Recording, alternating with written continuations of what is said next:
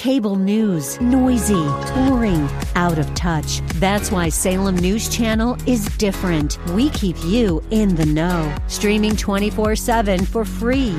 Home to the greatest collection of conservative voices like Dennis Prager, Jay Sekulow, Mike Gallagher, and more. Salem News Channel is unfiltered and unapologetic. Watch anytime on any screen at snc.tv and Local Now Channel 525.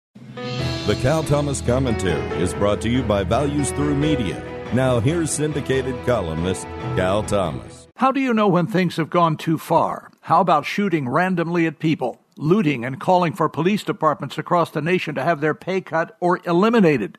The Minneapolis City Council has voted to eliminate its police department in the wake of George Floyd's death.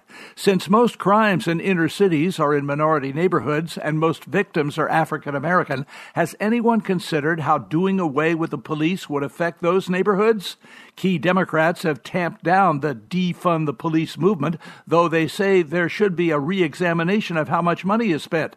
They plan to announce legislation designed to set national standards for how state and local police operate.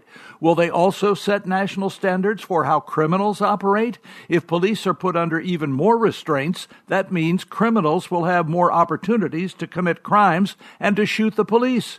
We should not act on emotion or be intimidated into doing something we will later regret. I'm Cal Thomas.